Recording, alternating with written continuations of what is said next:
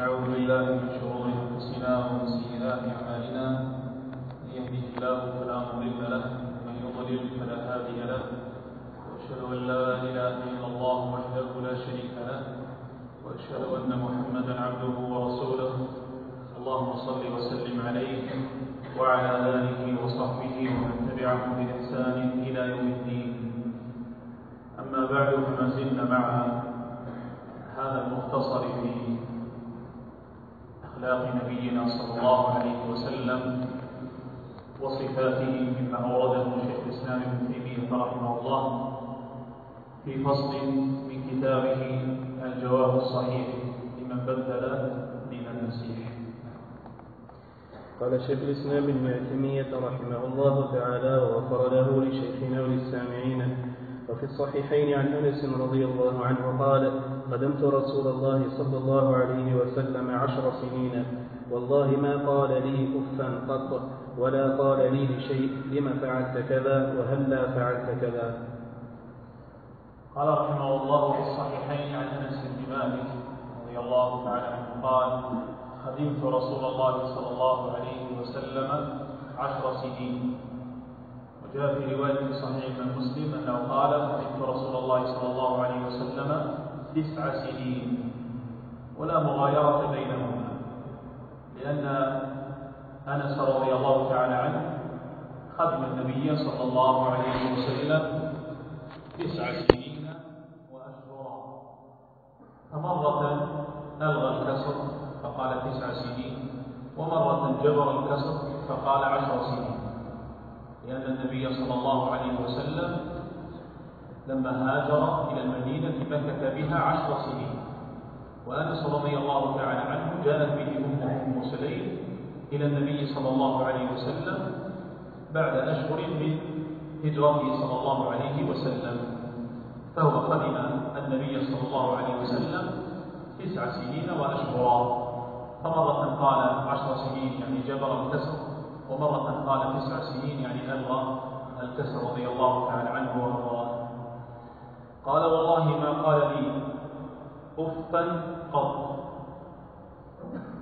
ذكر أنه خدم خدم النبي صلى الله عليه وسلم. هذه المدة وهي مدة طويلة عشر سنين. وهذه فيها فضيلة لأنس رضي الله تعالى عنه. وهذا شرف له. أن يخدم النبي صلى الله عليه وسلم هذه المدة الطويلة.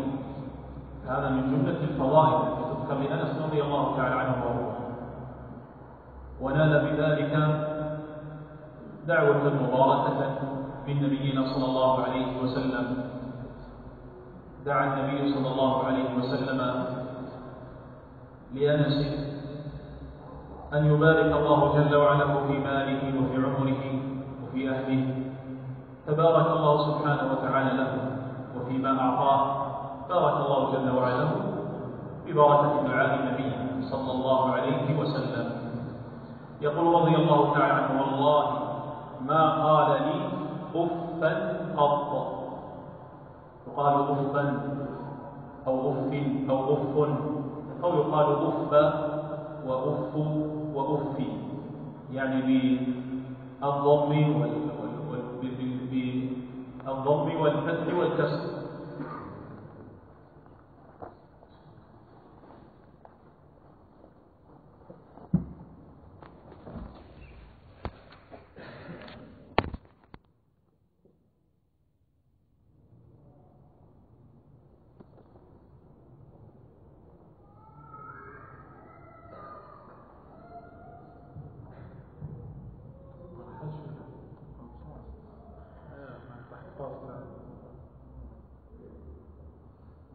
فهذه الكلمة قال ما قال لي أفا ما قال لي أفا فهي تأتي مثلثة أف وأف وأف بغير التنوين وتأتي أيضا بالتنوين. ويقال أف بالسكون وهذا الوجه السابع ولها أوجه متعددة كأفي بالياء. وأفة وبعضهم أوصلها إلى تسع وثلاثين وجها وغيرهم إلى أكثر. وهذه الكلمة التي تقال لأجل التوجه من صنيع أو من فعل. فيقال متبجرا من صنيع أحد أو من فعله.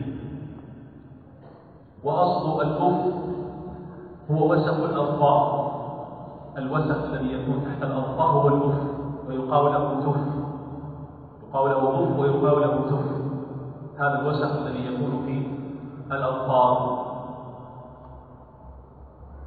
واستعيرت هذه الكلمة للتضجر من فعل الشيء. ولهذا ربنا سبحانه وتعالى قال عن الوالدين ولا تقل لهما اف ولا تنهرهما لا تقل لهما اف التي هي في الأصل الأمر المستقبل. هي في الأصل الأمر المستقبل. لكنها تطلق وتقال عند التضجر من فعل أو أمر. فتقال اف فتقول اف أو اف إلى غيرها من الوجوه وما يتعلق بالوالدين والإنسان يستحضر هذا المعنى. فضلا على أن هذا تضجر وعقوق. هذه الكلمة إذا قلتها استحضر بأنها تقال فيما يستقبل وهو وسط الألفاظ وأنت تقولها لمن؟ لوالديك. وأنت تقولها لوالديك. فنبينا صلى الله عليه وسلم ما قال لأنس رضي الله تعالى عنه؟ في هذه المدة كلها لم يقل له أف. وأكدها أنس فقال ما قال لي أفا قط. وقط هنا لتأكيد هذا الذي مر. لتأكيد هذا الذي مر. وقط أيضا لها أوجه متعددة. فقال هل التأكيد بأنه أبدا ما قال له أف والإنسان لو تأمل. في بعض من يكون تحته الخدم. كم مرة يقول لهم أف في اليوم؟ وكم مرة كلما لم يلقاهم يقول لهم أف بل قد يقول الكلمة التي أعظم من هذا التأفف التي يظهر منها هذا التضجر. يظهر منها التضجر. والنبي صلى الله عليه وسلم يخدمه أنس عشر سنين. ولا تحسب أن أنس في خدمته للنبي صلى الله عليه وسلم لم يفعل الشيء الذي لو كان أنس تحت أحد من الناس لقال له أف بل يقول له أكثر من أف كان النبي صلى الله عليه وسلم يأمر بشيء أو يوصيه بشيء أو يريد فعلا. وقد يقصر أنس في ذلك وقد يقصر أنس لكن ما قاله النبي صلى الله عليه وسلم. أبدا. وكما قال أنس رضي الله تعالى عنه قال ولا قال لي بشيء لم فعلت كذا وهلا فعلت كذا. لم يقل لي بشيء يعني لأجل فعل شيء يريده مما يريده صلى الله عليه وسلم. ما قال له لم فعلت كذا. لما فعلت هذا لم اريد منك وأنا لم اطلب منك. وهلا فعلت كذا. يعني للشيء الذي تركه أنس مما يريده النبي صلى الله عليه وسلم. يعني النبي صلى الله عليه وسلم يريده وهو تركه. ما قال له هلا فعلت كذا. وهذه الكلمة كما يقول أهل اللغة هلا. إذا دخلت على الفعل الماضي فإنها تفيد التوبيخ واللوم. تفيد التوبيخ واللوم هل فعلت كذا يعني توبيخا لأجل أنه ما فعل ذلك الفعل الذي يريده صلى الله عليه وسلم. لكن ما قاله صلى الله عليه وسلم. ما قال هل فعلت كذا وهل إذا دخلت على الفعل المضارع تفيد الحظ والتحضيض التحضيض والحظ على ذلك لكن قال لم يقل له هل لا فعلت كذا. ولا لما فعلت كذا؟ وهذا من حسن خلقه صلى الله عليه وسلم. الذي تحل به في هذا الباب ويظهر منه حسن عشرته عليه الصلاة والسلام. قال ما قال لشيء لما فعلت كذا؟ وهلا فعلت كذا؟ يعني من الأمور التي يأمره بها أن يفعلها في هذه الدنيا. وليس الأمر متعلقا بما فيه التكليف. الأمر الذي فيه التكليف والذي يجب على أنس أن يفعله أو يتركه شرعا. ما كان النبي صلى الله عليه وسلم يسكت عنه؟ لأن النبي صلى الله عليه وسلم كان يأمر بالمعروف وينهى عن المنكر. ولذلك هذا الكلام إنما يخصص بغير ما فيه التكليف ولهذا قال الأبي رحمه الله في إكمال إكمال المعلم قال وعدم اعتراضه صلى الله عليه وسلم على أنس إنما هو فيما يرجع إلى الخدمة والأدب لا فيما هو تكليف لأن هذا لا يجوز ترك الاعتراض فيه. يعني هذا يتعلق بأمر المعروف والنهي عن المنكر والنبي صلى الله عليه وسلم ما كان يرضى عن المنكر فيسكت يراه فيسكت صلى الله عليه وسلم. بل كان صلى الله عليه وسلم يأمر بالمعروف وينهى عن المنكر. وكان يغضب صلى الله عليه وسلم إذا انتهكت إذا انتهكت حرمات الله أو اعتدي على حرمات المسلمين صلى الله عليه وسلم.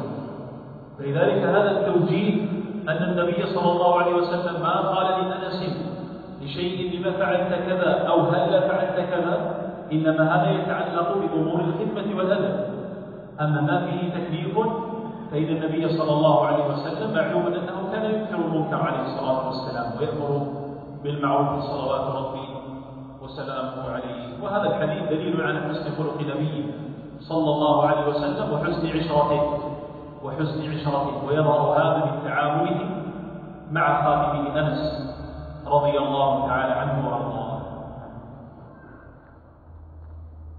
قال رحمه الله وفي رواية في الصحيحين أيضا قال خدمته في السفر والحضر.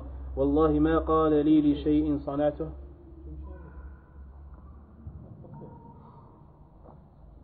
وفي رواية في الصحيحين أيضا قال خدمته في السفر والحضر والله ما قال لي لشيء صنعته لما صنعت هذا هكذا ولا لشيء لم أصنع لما لم تصنع هذا هكذا وكان أحسن الناس خلقا. ونفس الأمر وارد في الحديث الذي أيضا في الصحيحين. يقول أنس رضي الله تعالى عنه خدمته في السفر والحضر وهذا في شيء زائد عن أن خدمة أنس لنبينا صلى الله عليه وسلم لم تكن مقتصرة على الحضر والنبي صلى الله عليه وسلم في المدينة. بل أنس أيضا كان يخرج مع النبي صلى الله عليه وسلم في أسفاره فخدمه في أسفاره أيضا كما كان في غزوة تبوك كما كان في غزوة تبوك فخدمه في السفر. وفائدة هذا أن تعلم بأن هذا الخلق الكريم الذي كان عليه نبينا صلى الله عليه وسلم كان ملازما له في حضره وفي سفره عليه الصلاة والسلام. وعلى وجه الخصوص السفر لأن السفر كما قيل سمي سفرا لأنه يسفر عن معالم الرجال. سمي سفرا لأنه يسفر عن معالم الرجال وأخلاقهم ولهذا إذا أردت أن تعرف رجلا في باب الخلق والأدب والصدق في ذلك. سافر معه وانظر سافر معه وانظر كيف يكون تعامل تعامله معك؟ جهة الآداب والأخلاق.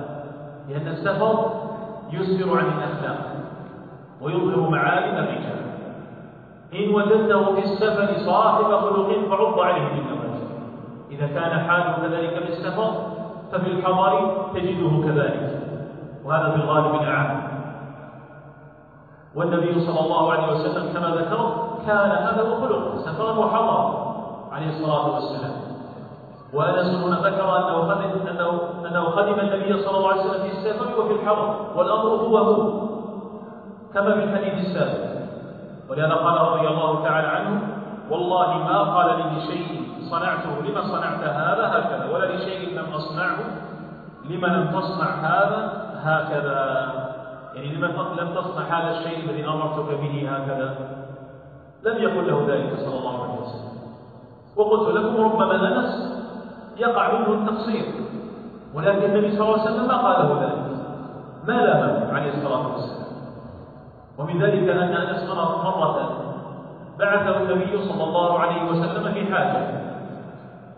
فقال أنس والله لا أذهب وهذه الكلمة حملها الفقهاء على أن أنس كان صغيرا غير مكلف. فقال والله لا أذهب قال وقلت بنفسي أذهب لحاجة. ثم مر أنس بالصبيان يلعبون في السوق فلعب معه. فبين هو كذلك إذا برسول الله صلى الله عليه وسلم. قد قبض على قفاه من ورائه. قال فنظرت إليه فإذا هو يضحك. فقال ذهبت إلى ما أمرتك وفي رواية أذهبت فقال أنس أذهب يا رسول الله. يعني بعثه بشيء ثم أنس في الأول قال لا أذهب. وقال بنفسي أذهب لحاجة رسول الله. ثم بقي يلعب مع الصبيان وأنس صغير. يلعب مع الصبيان وغير مكلف. ثم يأتيه النبي صلى الله عليه وسلم. وبعد ذلك يأخذ بقفاه وهذا من, من, من, من المداعبة. فنظر أنس قال فإذا رسول الله صلى الله عليه وسلم يضحك. أي خلق هذا بالله عليكم وأين نحن من هذا من هذا الخلق العظيم. الذي كان عليه نبينا صلى الله عليه وسلم. لو أمر يسأل خادمه بل لو أمر ابنه لو أمر ابنه في حاجة وابنه صغير فوجد الابن قد قصر وجد الأطفال يلعبون فلعب معه ونسي حاجة أبيه. ما الذي يصنع تصنع كما صنع النبي صلى الله عليه وسلم تداعي ابنك ولا تأتي بالله ذهابا وإيابا.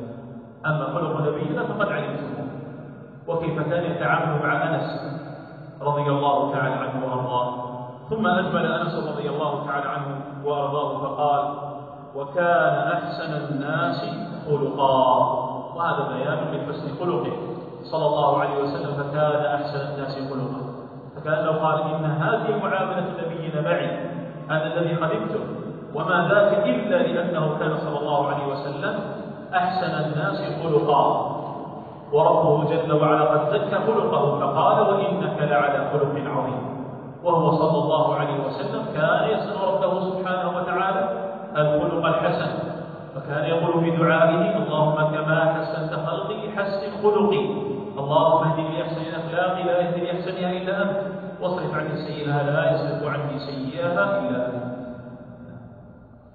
قال رحمه الله وفي الصحيحين عن جابر رضي الله عنه قال ما سئل رسول الله صلى الله عليه وسلم شيئا فقال لا. قال جابر رضي الله تعالى عنه ما سئل رسول الله صلى الله عليه وسلم شيئا وما هنا نافيا ما هنا نافيا قال ما سئل رسول الله صلى الله عليه وسلم شيئا فقال لا. يعني ما سئل شيئا من أمور الدنيا ومتاعها. قال فقال لا.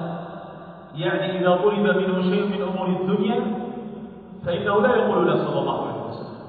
فإنه لا يقول لا. يعني لا أعطيك إن كان عنده صلى الله عليه وسلم أعطاه. وإن لم يكن عنده سكت عليه الصلاة والسلام. وهذا كان معروفا عنه. والصحابة علموا هذا من نبينا صلى الله عليه وسلم أنه كان لا يرد سائلا وإذا سئل عن شيء فإنه لا يقول له.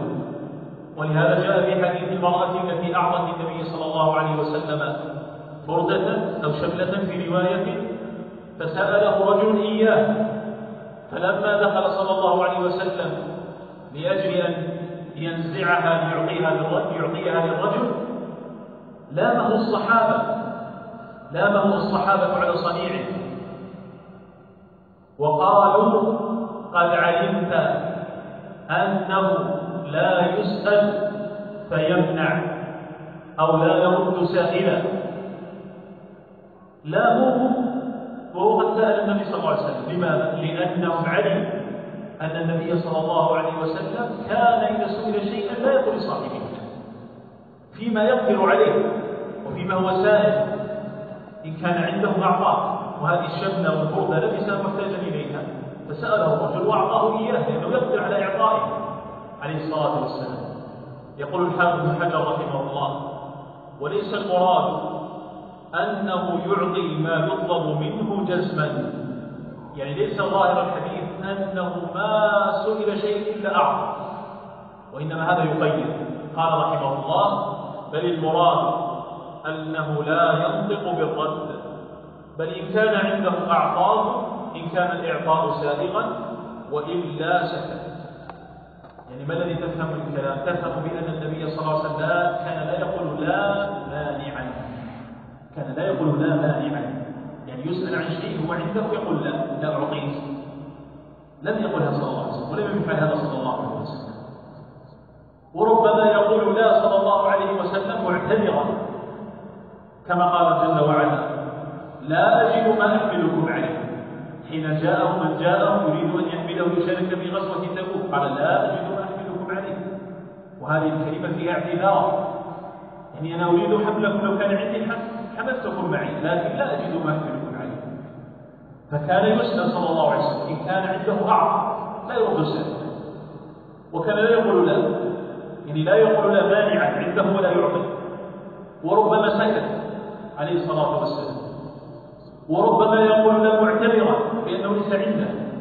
ولكن مع ذلك ربما كان صلى الله عليه وسلم ينظر هذا السائل.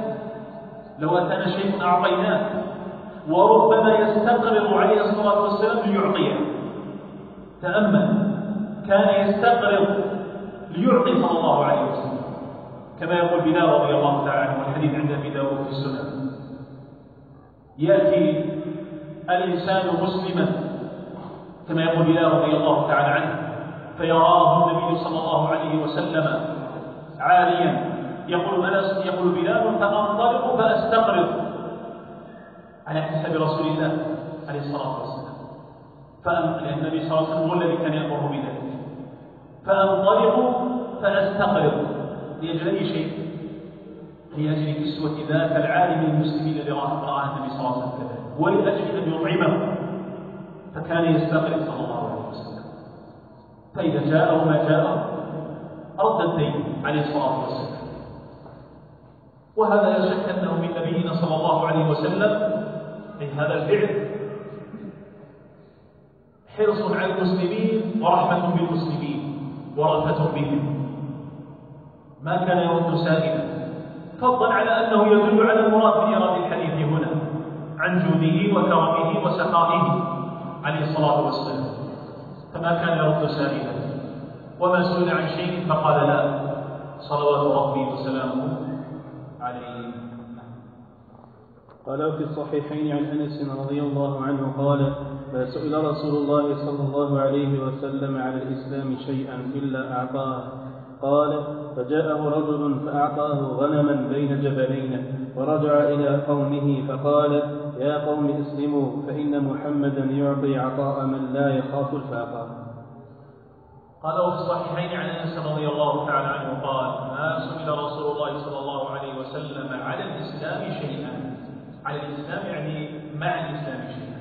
وهنا على بمعنى مع للمصاحبه كما في قول الله سبحانه وتعالى وإن ربك لذو مغفرة للناس على ظلمهم أي مع ظلمهم. فما سئل صلى الله عليه وسلم كما يقول أنس رضي الله تعالى عنه. على الإسلام شيئا؟ أي مع الإسلام شيئا. وهذا تأليفا لقلوب من سأله إما ممن كان حديث عهد بالإسلام أسلم لأجل العطاء كان يعطيه صلى الله عليه وسلم. إذا كان عنده ما يرده صلى الله عليه وسلم بل يعطي العطاء العظيم عليه الصلاة والسلام. إن كان كافرا يطمع في إسلامه بشرط أن لا يكون محاربا للمسلمين ولا ينتمي إلى بلد تحارب المسلمين. ويطمع في إسلامه فإنه يعطى هذا الكافر يعطى وهؤلاء المؤلفة قلوبهم يعطون من الصدقة تأليفا لقلوبهم على الإسلام. وهذا معنى قول أنس رضي الله تعالى عنه ما سئل رسول الله صلى الله عليه وسلم شيئا على الإسلام إلا أعطاه. أي مع الإسلام.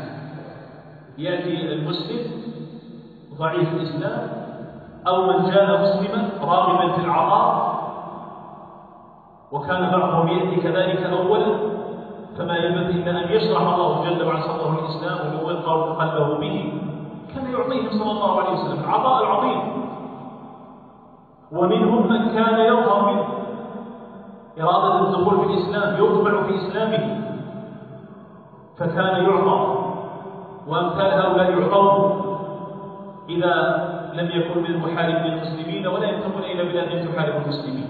ويظهر منه الرغبة في الإسلام. يطمع في الإسلام فيعطون يعطون من هذا المال. طمعا في الإسلام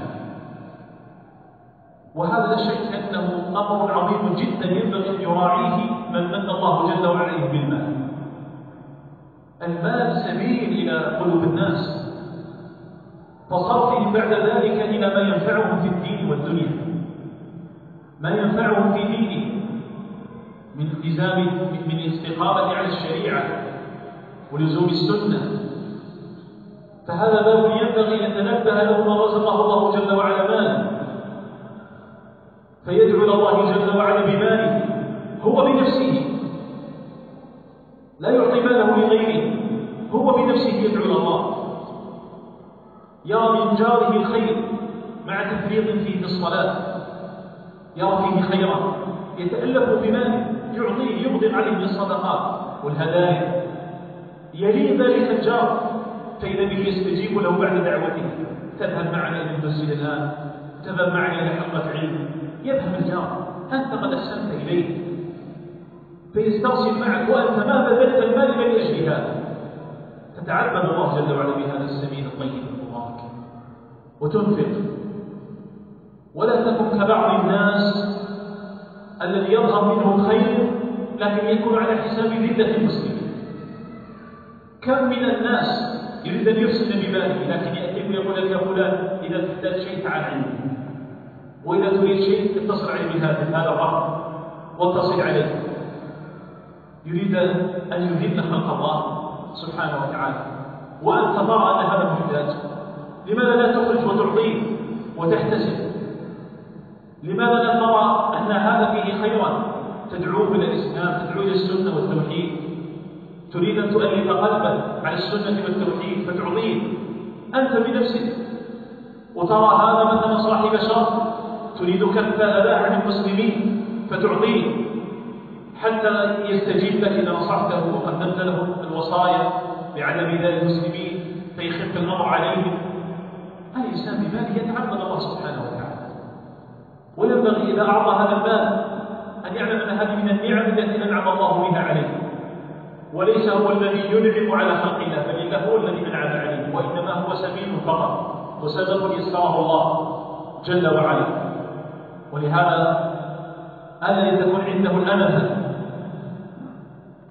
ما يتقرب من أمثال أولئك الذين يريدون أن يذلوه بمالهم بمالهم أقول. يذلوه بمالهم فيصير يذهب وراءه. ولو على حساب دينه ولو على حساب عقيدته. وما هكذا يكون صاحب السنة الملازم لها ما يكون هكذا الذي يريد الله والدار الآخرة. وإنما يتقرب إلى الله سبحانه وتعالى. وإن أعطي فإنه يكافئ. فإن لم يجد من يكافئ يدعو. جزاك الله خيرا. فقد أبلغت بالثناء ويبقى قلبك معلقا بربك سبحانه وتعالى وحده. لا بمخلوق ضعيف من المخلوقات. قد تكون أنت أحب إلى الله جل وعلا وأفضل إلى الله سبحانه وتعالى منه. قال أنس رضي الله تعالى عنه فجاء رجل فأعطاه غنما بين جبلين. يعني أعطاه غنما كائنا بين جبلين وهذا فيه إشارة إلى كثرة الغنم. فيه إشارة إلى كثرة الغنم. قال النووي رحمه الله غنم بين جبلين؟ قال أي كثيرة. كأنها تملأ ما بين جبلين. والمكان ما بين جبلين هذا السفح هو كبير جدا. وإذا أعطي الإنسان غنما يملأ ما بين الجبلين. كم عدد هذه الأغنام كثيرة جدا. فقوله ما بين جبلين هذا في إشارة إلى كثرة الغنم التي أعطاها. لمن؟ لرجل واحد. أعطاها النبي صلى الله عليه وسلم لرجل واحد. والظاهر أن هذا كما قال القرطبي رحمه الله كان يوم حنين. هذا كان يوم حنين.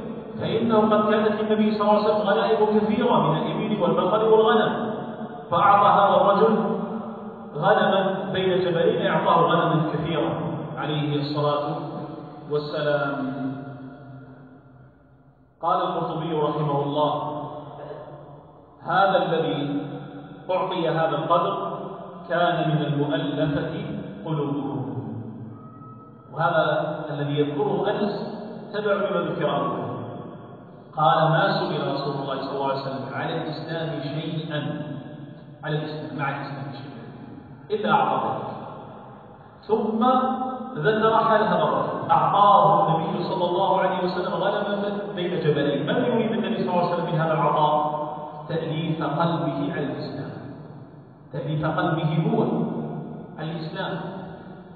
فجاء من وراء هذا العطاء الخير الكثير.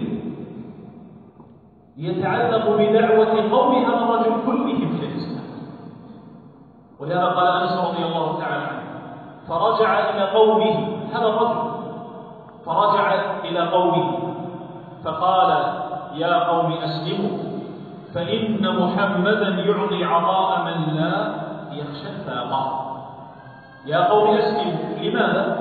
ذكر التعليم فإن محمدا أي لأجل أن النبي صلى الله عليه وسلم يعطي عطاء من لا يخشى الفاقة يعني الفقر. من لا يخشى الفقر. وجاء مصرح به في رواية أخرى قال عطاء ما يخاف الفقر. يعطي عطاء ما يخاف الفقر. الإنسان الذي يعطي هذا العطاء العظيم؟ غدا بين جبلين هذا لا يعطيه إلا الإنسان لا يخاف الفقر ولا يخشى الفقر. إنسان يتعبد الله جل وعلا بمثل هذه العطايا ومن المعطي النبي صلى الله عليه وسلم هو المتصدق على الرجل هو الذي أعطى هذا وأعطى هذا. وعطاؤه صلى الله عليه وسلم كما في هذا الحديث من أجل تأتي في قلوب هؤلاء الإسلام. وإسلامهم هذا مما يفرح النبي صلى الله عليه وسلم. مما يفرح نبينا صلى الله عليه وسلم ويفرح له عليه الصلاة والسلام. وهذا الذي يريده هداية الناس عليه الصلاة والسلام. أما الدنيا فقال ما لي ما أنا في الدنيا إلا كرجل استظل تحت شجرة فراح وتركها وهو صلى الله عليه وسلم الذي كان يقول اللهم أحيني مسكينا وأمتني مسكينا واحشرني في زمرة المساكين وهو قال اللهم اجعل رزق آل محمد قوت. هذا الذي يكفينا لأجل نتقوت به. فكان يأتينا المال ويعطيه صلى الله عليه وسلم. ما يبقي شيئا عنده عليه الصلاة والسلام. وفي جوده صلى الله عليه وسلم وسخائه وكثرته يقول الإمام ابن القيم رحمه الله تبارك وتعالى في زاد المعاد في هديه صلى الله عليه وسلم في صدقة التطوع قال رحمه الله كان رسول الله صلى الله عليه وسلم أعظم الناس صدقة بما ملكت يده. وكان لا يستكثر شيئا أعطاه لله تعالى ولا يستقل يعني سواء كان الذي أعطى شيئا كثيرا أو قليلا المهم كان يعطي صلى الله عليه وسلم. كان يعطي ولو كان الشيء يصير عنده يعطيه ويحث عليه. اتقوا النار ولو بشق تمرة فتأتي عائشة وتصدق بتمرة رضي الله تعالى عنها وأرضاها. قال وكان لا يسأله أحد شيئا عنده إلا أعطاه. وتم قال لا يسأل أحد شيئا عنده يكون عند النبي صلى الله عليه وسلم. قليلا أو كثيرا. قال إلا أعطاه. قليلا كان أو كثيرا. قال وكان عطاؤه عطاء عطاء وكان عطاؤه عطاء من لا يخاف الفقر. وكان عطاؤه الصدقة أحب شيء إليه. وكان سروره وفرحه بما يعطيه. أعظم من سرور الآخذ بما يأخذ لو تعطى غنما بين جبلين وربما تكون في شديدة. ما مقدار السرور الذي تكون فيه. والفرح الذي تكون فيه من جراء حصولك على مال أتكون أنت محتاج لأي إنسان ويعطيك مليون دولار. وأنت عندك مشاكل وخير اللهم بارك مليون دولار ما فرحك به إذا كان فرحك به فرحا عظيما فاعلم أن فرح النبي صلى الله عليه وسلم بالإعطاء أعظم أعظم فرح النبي وسرورة بالإعطاء والتصدق أعظم من فرح من يأخذ تلك الصدقات صلوات ربي وسلامه عليه. قال وكان أجود الناس بالخير يمينه كالريح المرسلة. فلهذا أعطى ذلك الرجل غنما بين جبلين يريد إسلامه ويرجو إسلامه. صلوات ربي وسلامه عليه وهو يفرح بإسلامه ويفرح بإعطائه عليه الصلاة والسلام. وسبحان الله الرجل كان يدخل في الإسلام ما يريد إلا العطاء. يدخل في الإسلام ما يريد إلا الدنيا. رأى النبي صلى الله عليه وسلم يعطي. فكان ما يدخل في الإسلام إلا لأجل أن يعطي. إلا لأجل الدنيا فقط. فما يلبث إلا ويكون الإسلام أحب إليه من الدنيا. يشرح الله صدره لذلك بالإسلام فيسلم ويحسن إسلامه وهو من أول ما كان يريد إلى ما أسلم الدنيا لكنه حين يرى الإسلام ويرى تعامل الإسلام. ويرى الأحكام العظيمة في هذا الدين يسلم حقا ويحسن إسلامه. فيكون الإسلام أحب إليه من الدنيا وما فيها. وفي الأول ما إلا لأجل الدنيا. فهذا صفوان بن أمية قال أعطاني النبي صلى الله عليه وسلم ما أعطاني وهو أبغض الناس إليه فما بلك يعطيني حتى صار أحب الناس إليه. أعطاه ما زال يعطيه والنبي صلى الله عليه وسلم أبغض الناس إليه فما زال يعطيه حتى شرح الله صدره الإسلام وصار النبي صلى الله عليه وسلم من أحب الناس إليه صلوات ربي وسلامه عليه. قال في الصحيحين عن انس عن أبي سعيد الخدري قال كان رسول الله صلى الله عليه وسلم أشد حياء من العذراء في خدرها وكان إذا كره شيئا عرفناه في وجهه. قال في الصحيحين عن أبي سعيد الخدري رضي الله تعالى عنه قال كان رسول الله صلى الله عليه وسلم أشد حياء من العذراء في خدرها. وهذا يذكره لبيان حياء نبينا صلى الله عليه وسلم. والحياء هو انقباض يجده الإنسان في نفسه وذلك الانقباض يمنعه من ملامسة ما يعاب عليه. فهذا هو الحياء. والنبي صلى الله عليه وسلم كان أشد حياء. قال أنس من العذراء في خدرها. العذراء هي البكر وسميت عذراء لأن عذرتها باقية وهي البكارة. في خدرها وأصل الخدر هو الهودج ثم استعير للبيت. العذراء خدرها الملازمة لبيتها وهي شديدة الحياة. العذراء البكر الملازمة لبيتها هذه تكون شديدة الحياة. فلا تخرج من البيت إلا لزوجها. لا تخرج من بيتها إلا لزوجها. أي إذا زفت إلى زوجها. هذه الحياة تكون عظيمة. إذا دخل عليها فإنها فإنه يظهر منها ذلك الحياة يظهر منها ذلك الحياة كما قال ابن حجر رحمه الله قال رحمه الله العذراء في الخلوة يشتد حياؤها أكثر مما تكون خارجة عنه.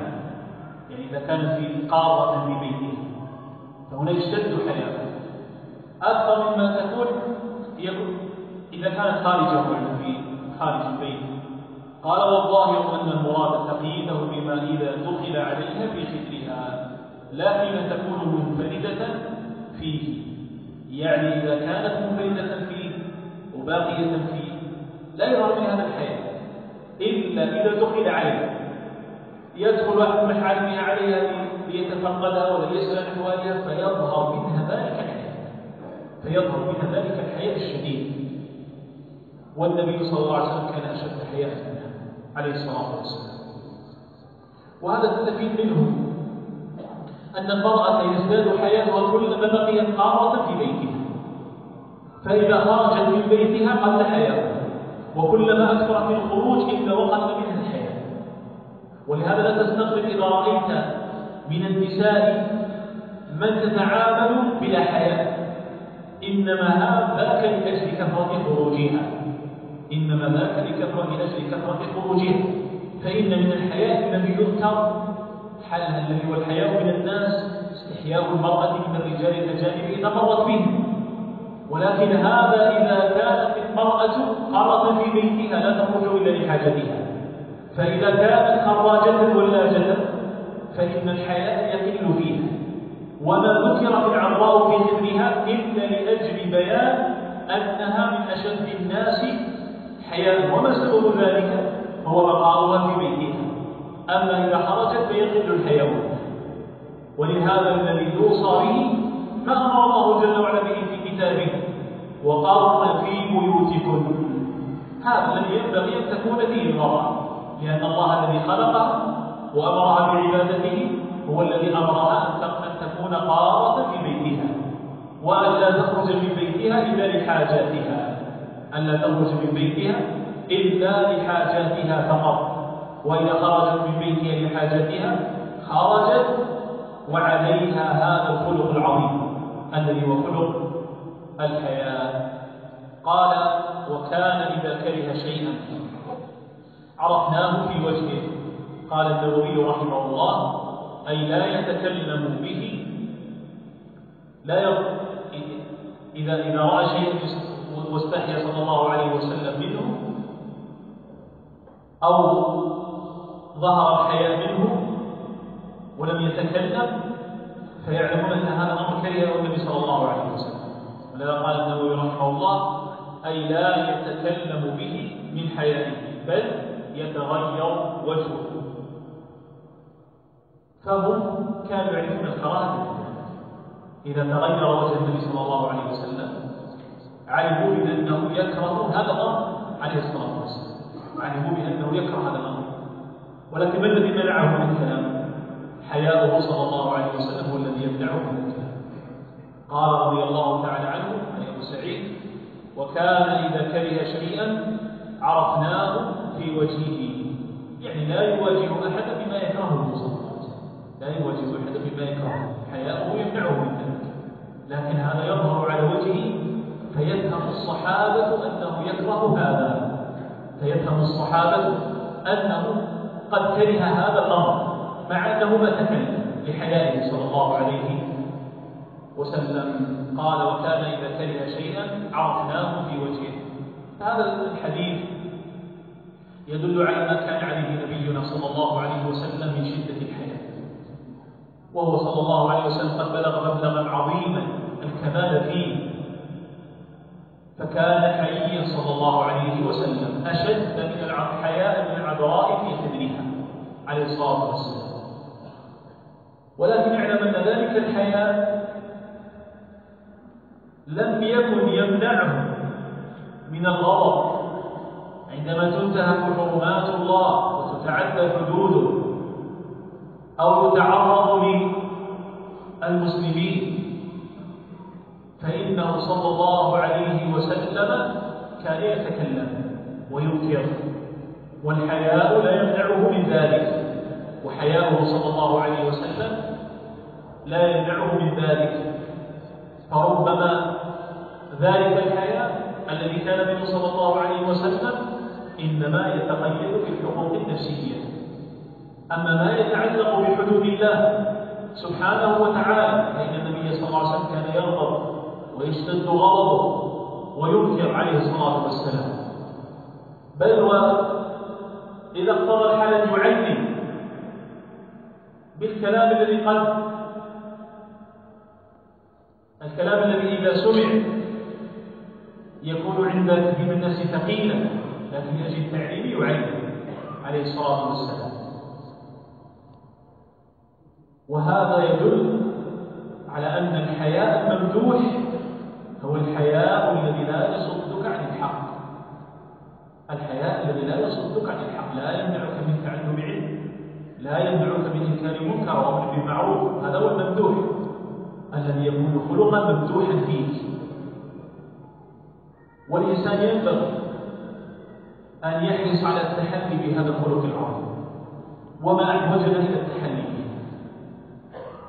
الحياة وما أدراك من الحياة الذي هو خلق الإسلام. فالنبي صلى الله عليه وسلم قال إن لكل دين خلقا وخلق الإسلام الحياة. وخلق الإسلام الحياة. في مقابل الأديان دين الإسلام هو أشرف الأديان. وفي مقابل الأخلاق الحياء هو أشرف الأخلاق. فأعطي الأشراف للأشراف أعطي للأشراف فكان خلق الإسلام هو الحياء كما قال صلى الله عليه وسلم أي أن طبع هذا الدين وسجيته ونظامه في هذا الخلق العظيم الذي هو من شعب الإيمان. كما قال نبينا صلى الله عليه وسلم الإيمان بضع وسبعون بضع وستون شعبة أعلاها قول لا إله إلا الله وأدناها إقامة الأذى من الطريق. والحياء شعبة من شعب الإيمان. والحديث متفق عليه. قال والحياء شعبة من شعب الإيمان. وفي الصحيحين أيضا أن النبي صلى الله عليه وسلم وجد رجلا يكلم أخاه في الحياة يقول له إنك لتستحي كأن الحياء أضر به فقال له النبي صلى الله عليه وسلم دعه فإن الحياء قال دعه فإن الحياء من الإيمان. لتعلم أن ثمة ارتباطا بين الحياء والإيمان. بل ووضحه نبينا صلى الله عليه وسلم. فقال إن الحياء والإيمان قرنا جميعا. فإذا رفع أحدهما رفع الآخر. إن الحياء والإيمان رفعا قرنا جميعا. فإذا رفع أحدهما رفع الآخر. والحديث بصحيحة بالمفرد مما يدل على أن نقص الحياء يكون بنقص الإيمان. وبلوغ الكمال فيه يكون ببلوغ الكمال فيه. وبلوغ الوسع في ذلك كلما ازداد الإنسان حياء إلا وازداد إيمانا إلا وازداد إيمانا وعكس ذلك صحيح. لأنهما قرن جميعا كما بين نبينا صلى الله عليه وسلم.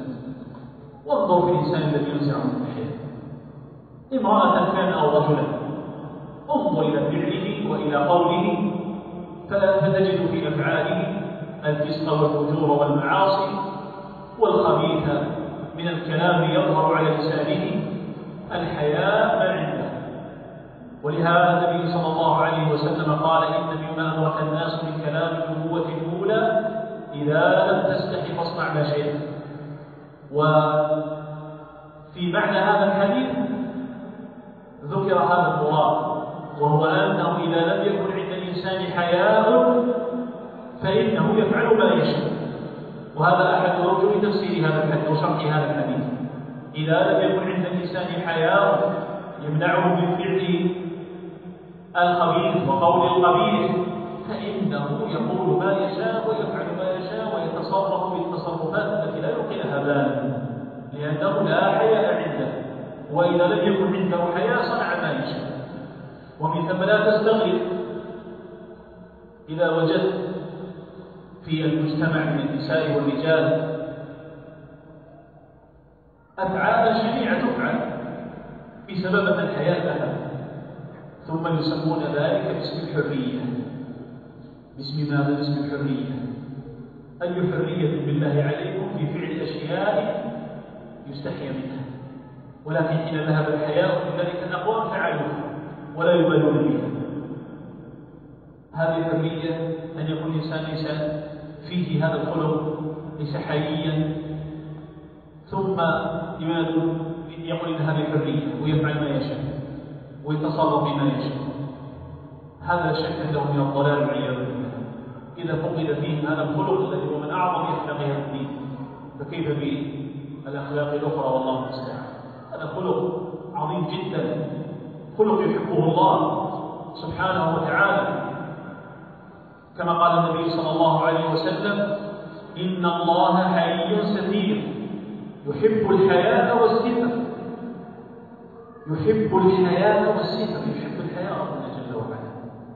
إن الله حيي ستير هكذا تضبط. وإن كان في النسخ التي روي في هذا الحديث ستير. لكن الصحيح أنها ستير على وزن فعيل كسميع وبصير وغير ذلك. إن الله حيي ستير يحب الحياء والستر يحب الحياء. وقال صلى الله عليه وسلم لأشجع في القيس إن فيك خلقين يحبهما الله. الحلم والحياء. الحلم والحياء. قال يحبهما الله. هذا خلق يحبه ربه. سبحانه. وتعالى.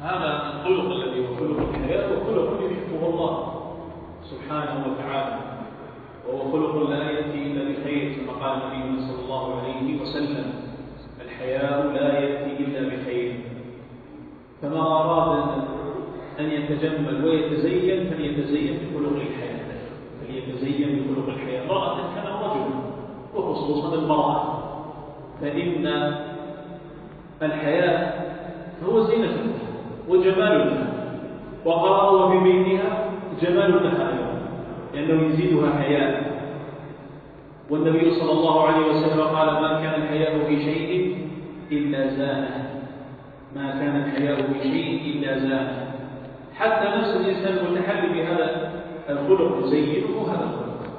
يزينه هذا الخلق الذي هو الحياء فالإنسان يحرص على هذا الخلق تأسيا بالنبي صلى الله عليه وسلم. ونحن قلنا بأن ما يتعلق بأخلاق نبينا صلى الله عليه وسلم العلم بها والعمل بها متأسين بالنبي صلى الله عليه وسلم فيه. فيكون العبد حيا متزينا بخلق الحياة يستحي من الناس ويستحي من الله. وما أدراك الاستحياء من الله؟ أما الاستحياء من الناس ألا يفعل ما يعاب عليه ويستقبح منه. يمنعه الحياء من هذا. حياء الولد مع والده حياء الزوجة مع زوجها حياء الصغير مع الكبير حياء المرأة إذا مرت على الرجال الأجانب هذا استحياء من الناس. هذا استحياء من الناس يكتب عليه الإنسان. ولكن الأعظم من هذا أن يكون المسلم مستحيا من ربه سبحانه وتعالى. والحياء من الله بينه النبي صلى الله عليه وسلم بل وأمر به. قال لأصحابه استحوا من الله. قال مستحي من الله. فقالوا إنا نستحي والحمد لله يا رسول الله فقال صلى الله عليه وسلم ليس ذلك.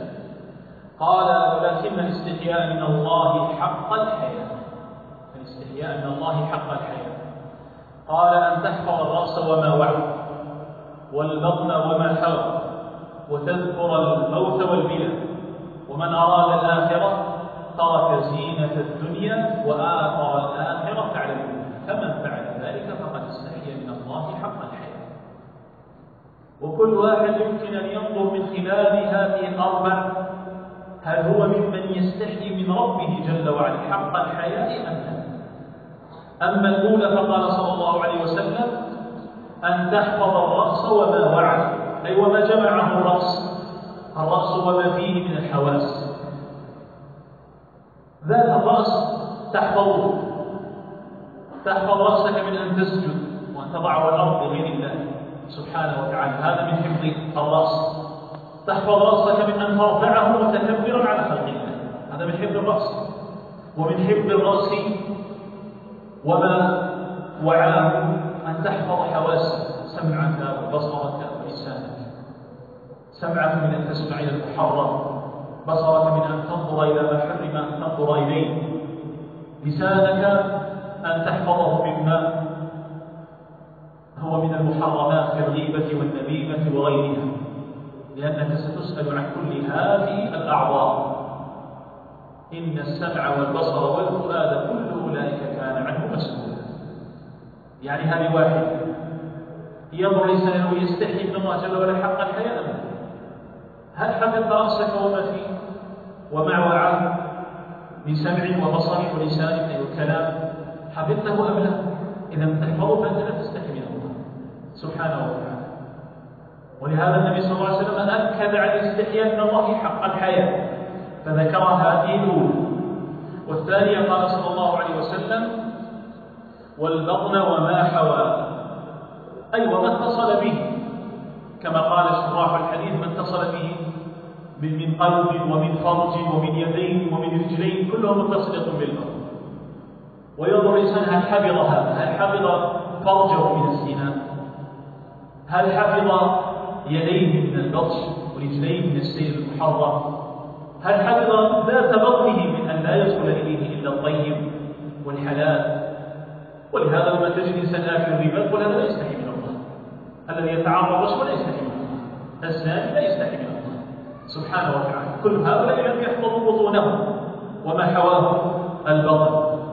والثالثة قال صلى الله عليه وسلم أن تذكر الموت والبلى وأن تكثر من ذكره.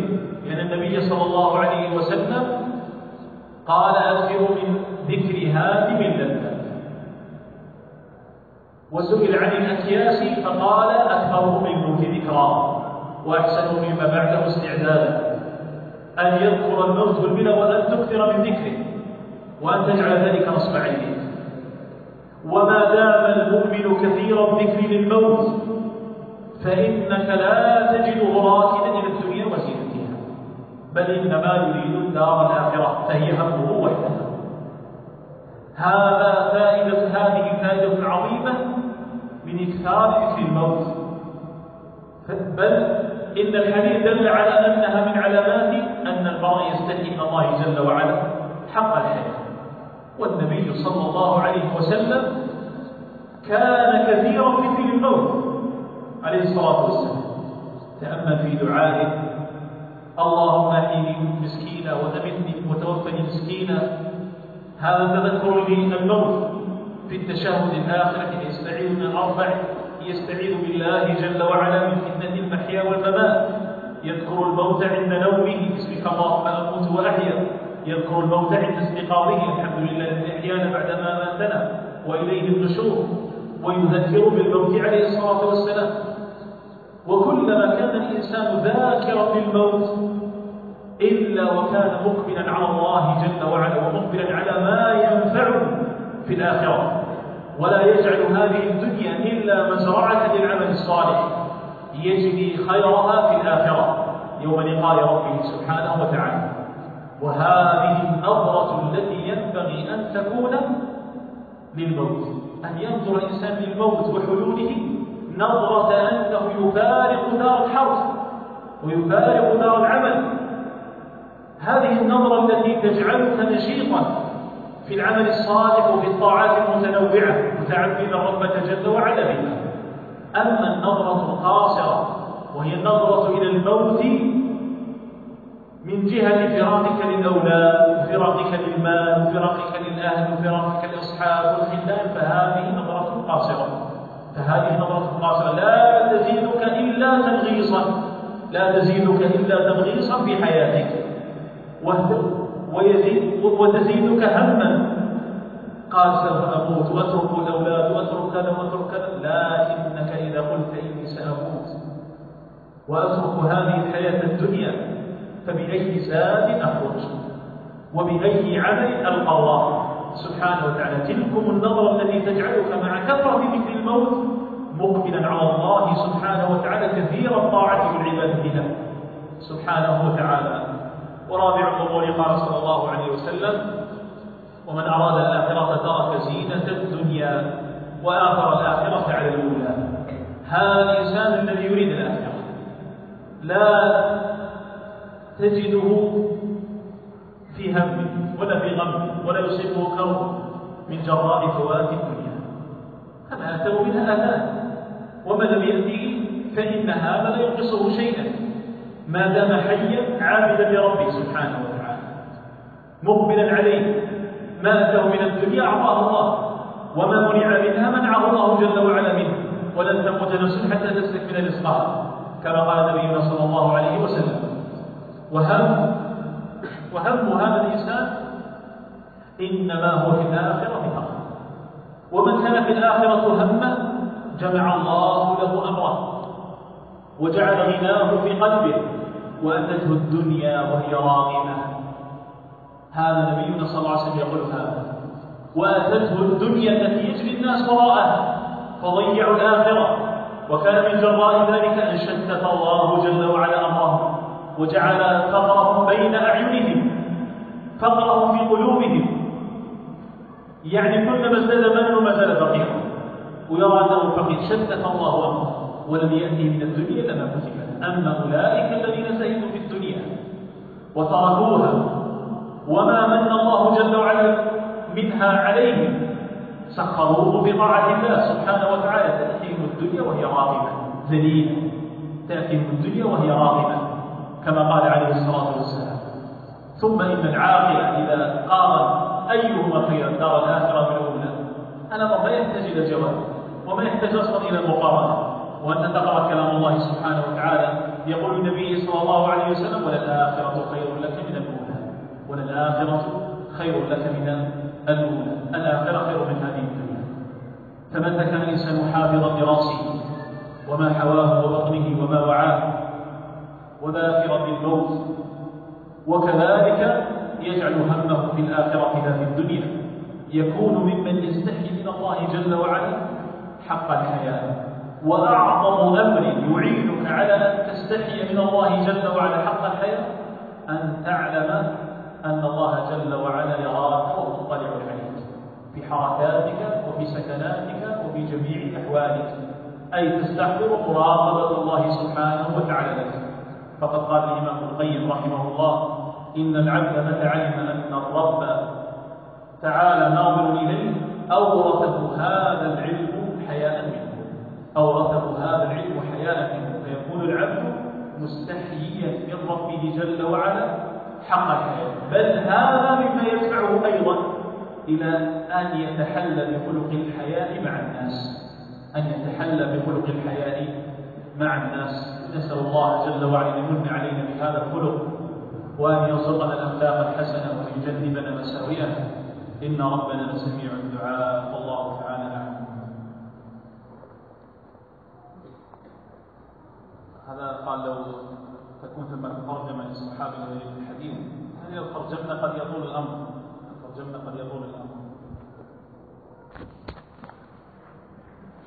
من هل يعطى من فرط السؤال؟ يعني الذي جعل هذا السؤال الناس كيف يسأل الناس؟ إذا علم منه أنه جعله كيف فهذا قد يكون أغلى منه. لأن أمثال هؤلاء يستكثرون لا يسألون لحاجة وإنما يستكثرون. وخير لك إذا أردت أن تحسن وتصدق أن تبحث عن من هو أهل لذلك من الفقراء والمساكين. خصوصا أولئك الذين لا يمدون أيديهم ولا يتفطن لهم ويتصدق عليهم. لكن يبحث الإنسان عنهم خصوصا إذا كان من أقرب الناس إليه سكنا ونحوه ونحوه من الأقارب إذا زارهم فإنه ينظر في أحوالهم ينظر في لباسهم وفي أثاثهم وفي لباس أولادهم وفي طعامهم فيعلم حاجتهم. وقد يكون وقد يكون هؤلاء من أشد الناس تعففا فلا يمدون أيديهم. أنت تحسن إليهم. تحسن إليهم لكن كما لا كما نبهت سابقا. تقول يا فلان إذا احتجت شيء تصل عليه أنت ترى بعينك من محتاج أعطيه وسط أعطيه وأسأل الله أن يتقبل منه وانتهى الأمر. لا تجوج ولا تكرف نفسك. قال للوالد أن قد اشتراها في الوالد قد اشتراها من خمس سنوات ونوى بيعها في المستقبل لكن لم يعرضها للولي كان عليها زكاة مجرد البيع مجرد عرض. هو إذا عرضها إذا عرض تكون من عروض التجارة في الوقت الذي عرضها وأعلنها للبيع إن بقي للبيع إن بقيت سنة كاملة لم يبيعها وثمنها قد جاوز النصاب أو بلغه فإنه يجب عليه أن يزكيها. قال هل إحسان الكفار الذين يزورون بلاد المسلمين في في قلوبهم؟ الكفار الذين يزورون بلاد المسلمين فيكفرون بعهد وأمان فأمثال هؤلاء إذا لم يكن ممن يحاربون المسلمين فإن الإنسان يحرص على هدايته يأتون بعمل بلاد المسلمين يحرص على هدايته. والله جل وعلا لم ينهنا عن الذين يقاتلوننا ويخرجوننا من ديارهم. فهؤلاء يحسن إليهم تأليفا لهم ورغبة في إسلامهم. لا طمعا فيما عندهم. بل يحرص الإنسان على أن أن يحسن إليهم تكليفا لهم عن الإسلام. ويذكر لهم محاسن وجمال هذا الدين. لعل الله جل وعلا يهديهم على يديه أما قضية التصدق عليهم هذا من جملة الإحسان فلها مسألة خاصة. أشرت إليه آنفا وهو أنه لا بد أن لا يكون حربيا وأن لا ينتمي إلى بلاد تحارب المسلمين. إذا كان ينتمي إلى بلاد تحارب المسلمين كما يقول الشيخ عثيمين رحمه الله فإنه يأخذ ماله الذي صدقة تعطيه إياه وينمي بها بلدا يحارب المسلمين. أما إذا كان خاليا من هذين من أن يكون هو محارب المسلمين أو ينتمي إلى بلاد تحارب المسلمين وزد عليه الطمع في إسلامه. جاز لك أن تتصدق عليه والله أعلم. رجل احتال على المال ورثته واستغنى به لرغبة أن يوزع ذلك المال. أضحى العيد حجة الصدقة لمن تصدق أنهم يعلمون مصدر فما حكم ذلك؟ إذا علموا أن ماله محرم لا يأخذون إذا علموا بأن ماله محرم فإنهم لا ذلك منه لكن مثل هذه الأمور لا تكون نتيجة الظنون ولا الأوهام. لا بد أن يعلم يقينا ويغلب على ظنه أن هذا المال الذي يتصدق به مال محرم فإذا علم ذلك لم يجوز له أن يأخذ منه.